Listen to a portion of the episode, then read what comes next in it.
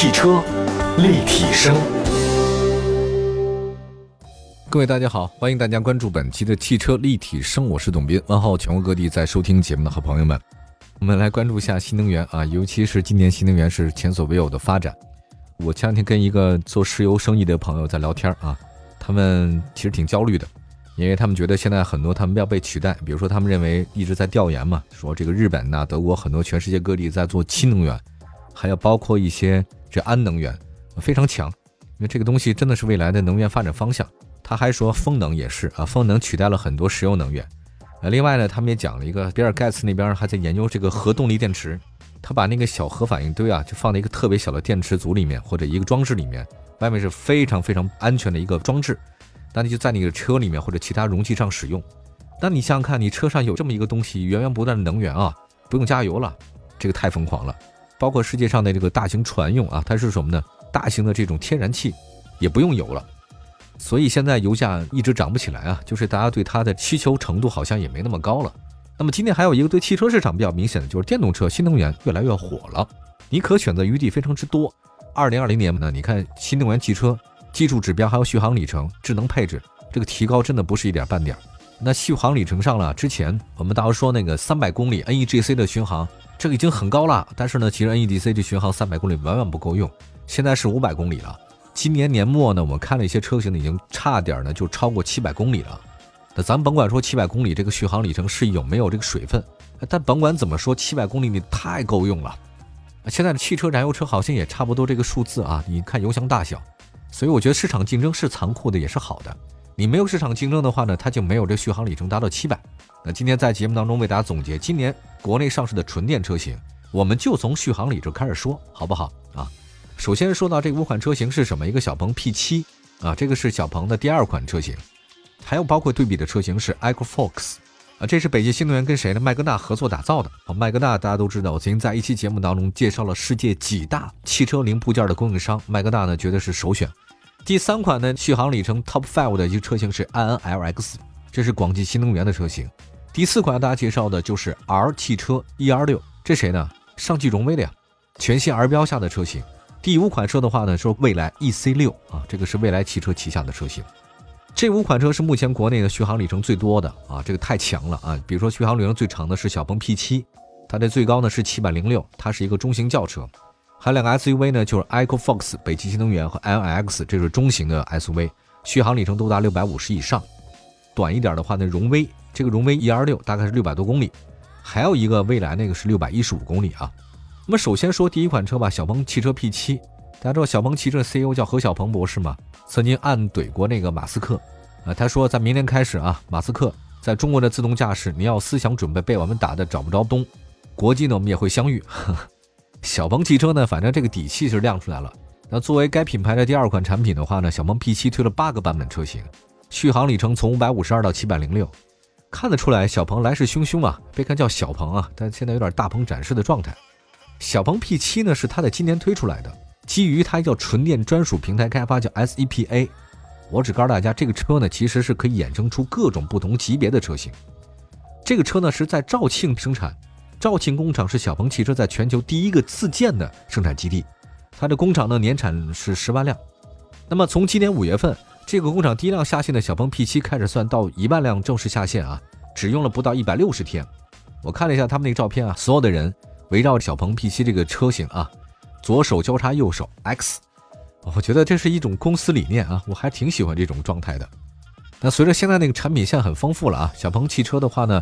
它还有一个制造基地在广东那边啊，包括冲压啊、焊装啊、涂装总装，包括几大工艺的车间的话，还有 Pack 车间啊，都会在二零二二年正式投产。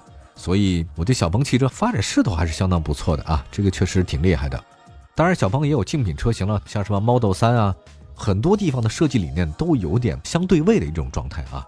那个大家如果愿意的话呢，不妨可以关注一下小鹏 P7。再来看下一个车型，大家比较关注的就 i c o Fox。A R C F O X 啊，叫极狐品牌的，筹备了四年，二零二零年十月份，Echo Fox 首款量产车阿尔法 T 终于上市了。L C 呢，其实就是北极、南极的那个前缀啊，A R C，Fox 呢就是狐狸啊，叫极狐品牌。四年磨一剑啊，北汽新能源啊，对这个真的寄予厚望。续航里程呢是六百五十二公里啊，这个也很强啊。当然它也有比较低的续航，四百八十公里的也有啊。北汽新能源呢，应该是在受到补贴退坡以后打击最大的车企之一啊，因为北汽能源卖的很便宜啊，但是那个补贴呢一退坡，就导致这个销量可能受影响。但在这个局面之下呢，EcoFox 呢显得很重要，这是北汽集团最年轻的品牌，它跟谁呢？麦格纳合作打造的北汽蓝谷麦格纳制造基地，智慧的智啊，包括那车标呢也有叫蓝谷麦格纳，都写着中文的。这个麦格纳呢，大家都知道它有上百年的造车历史啊。豪华车也做的非常的多，那么 EcoForce 呢跟他合作了，其实不仅跟他合作，还跟华为合作，五 G 合作，云端呐，人工智能啊等等等等都有。同时 Ecofox 呢，它因为麦格纳的关系啊，它在像挪威啊，还包括奥地利、德国呢也布局了。它其实高举高打吧，有点像领克跟吉利的那种定位啊，就是它毕竟四年做了一个新能源的车型，还是值得期待的。尤其是麦格纳这个全程陪伴它的话呢。基础设施应该搞得还是不错的啊。EcoFox 呢，其实大家唯一的一个问题就是不太熟啊。北汽新能源这个车型啊，入局比较晚，长期的话还是有考验的，口碑很重要。尤其新能源这个车，你也知道，就买新能源这车友们也都是网络上的一个深度潜水爱好者。就他你要那车好，他就没什么可说的；你要不好的话呢，随便发个帖子呀，或者说在各种论坛里面就给你灌水啊，你真的受不了。而且这帮人的话呢，主要是靠这个来卖车的，所以口碑极为重要。好吧，再看一下 i n x 啊，在很多年前啊，这个技术老旧这个词儿啊，你能跟那个中国汽车品牌相挂钩，但实际上没想到，在二零二零年，咱们中国品牌呢已经成为最愿意尝试新技术的汽车制造商，比如 i n l x 就俘获了很多人的芳心，这个车真的很漂亮啊。从二零一七年四月份打造广汽制造新能源的产业园，到二零一九年七月份正式成立，广汽新能源用了两年时间，打造了广汽新能源 i n 这个系列车型。发了已经三款车了，其中 i n l x 定位是中型的纯电 SUV，这是继 NS 以后广汽新能源纯电的第二代平台的第二款车型，这方面很厉害，夹杂了很多的智能物联系统啊，L 三级别的自动驾驶系统等等等等。这个车型我们在节目中介绍过很多次了啊，在销量方面，其实广汽新能源它的销量突破了五点六万辆，同比增长非常之多，也就是说广汽新能源在国内呢基本上已经前三的水平了。他们有个计划呢，是二零二五年前三，但实际上现在水平很高，二零三零年会达到国际水平。广汽新能源，尤其是在南方，它的市场竞争力是非常强的，设计理念啊、续航方面都是相当不错。而且爱安呢，现在已经在国内的卖了这么多，我觉得它的这种优势是有目共睹，就它的性价比还是比较高的。而且在未来呢，他也说了，说在智能领域和高续航领域方面，安安有自己的一个独到的地方。而且它有自己的平台，叫第三代纯电专属平台，开始曝光了。未来在量产方面的全新车型，广汽新能源应该是可以值得期待一件事儿。好吧，接下来休息一下啊，再看其他几款车型。今天说的是二零二零年国内的新车续航里程 Top Five 的车型，还有哪两款车型呢？我们一会儿回来。汽车立体声。继续回到节目当中，您现在收听到的是汽车立体声啊。今天我们是 Top Five 啊，这个年终大盘点，二零二零新能源车续航里程的前五位。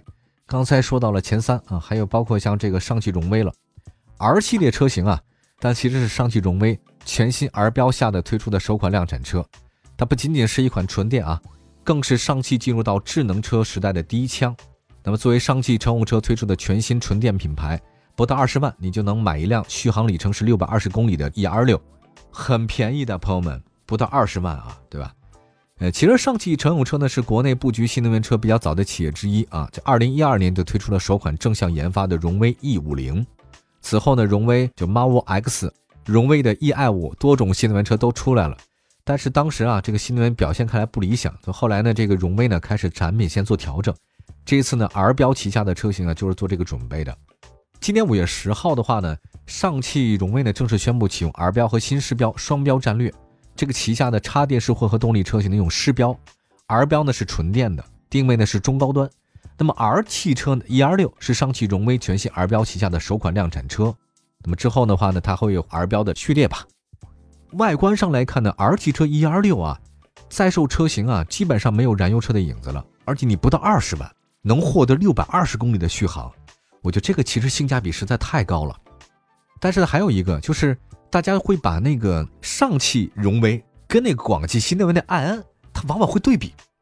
我不知道为什么，就是大家一对比，就上汽那个荣威跟那个广汽对比，哎，这个现象我也不太懂是为什么。我觉得是不是他们那个车型很像啊？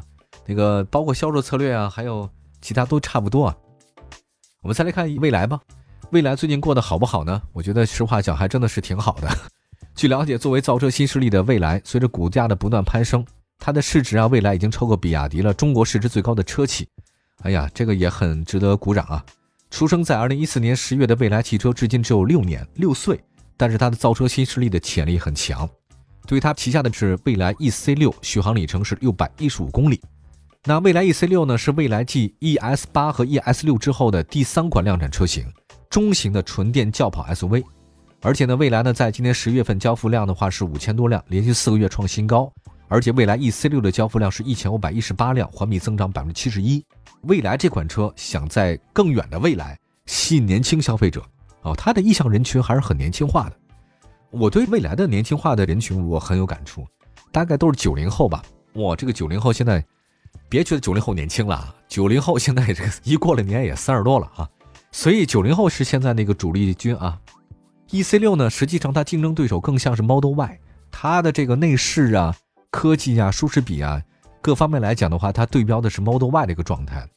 那么未来 E C 六的话，它有一个容量电池包是一百千瓦时的，所以从某种程度上来讲，未来在续航里程上基本上超过 Model Y，但是在辅助驾驶的其他程度上。它可能还差点意思，但未来呢？当然，因为用户可以根据自身的选择来进行选购，而且未来在所有的刚才说到的这些 Top Five 当中，它的社区做的是最好的，就是基本上每买一个未来的车主，他那品牌画像的人群都很像，有自己的独特的那个专属语言平台，哎，这个很有意思啊，这个圈层打造的非常好啊。我们来说一下吧，其实未来推出 E C 六的时间段刚刚的好啊，这个轿跑 S U V 是热潮。我记得李斌嘛，他说永远都不能说最危险的时候过去了。这个李斌永远有危机意识啊，也是忧患意识。造车也罢，生活也罢，它实际上是马拉松，不是短跑。不到最后那一刻的话，你也不知道自己能做成什么样。所以每一公里呢都很艰难，哎呀，每一步都很难啊。啊，以上呢就是我们今天整个说到了年度的盘点，二零二零年新车的续航里程的 Top Five 啊。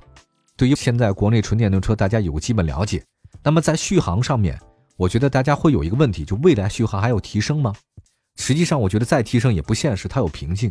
因为对于消费者来讲，其实续航超过六百公里，基本上可以覆盖你所有中短途的出行了。你要是如果续航太长的话，可能会出现电动车它的性价比就不太好了。而且当动力电池技术没法再产生质变的时候，它有上限啊，一个人是有上限的。那除了提高续航里程之外，还应该在能源的补给。或者在其他氢啊，还有小核电池，都在做相应的各种各样的准备和优化和提升。还是那句话吧，就是我能确定唯一不变的，就这世界每天都在变，汽车市场在变，我们的生活在变，高科技在变，而且是越变越快。能适应的适者生存，不适应的话你就被淘汰啊！这个是进化论吧。好，感谢大家收听本期的汽车立体声，祝福所有朋友们今天过得愉快。我是董斌，下次节目再见，拜拜。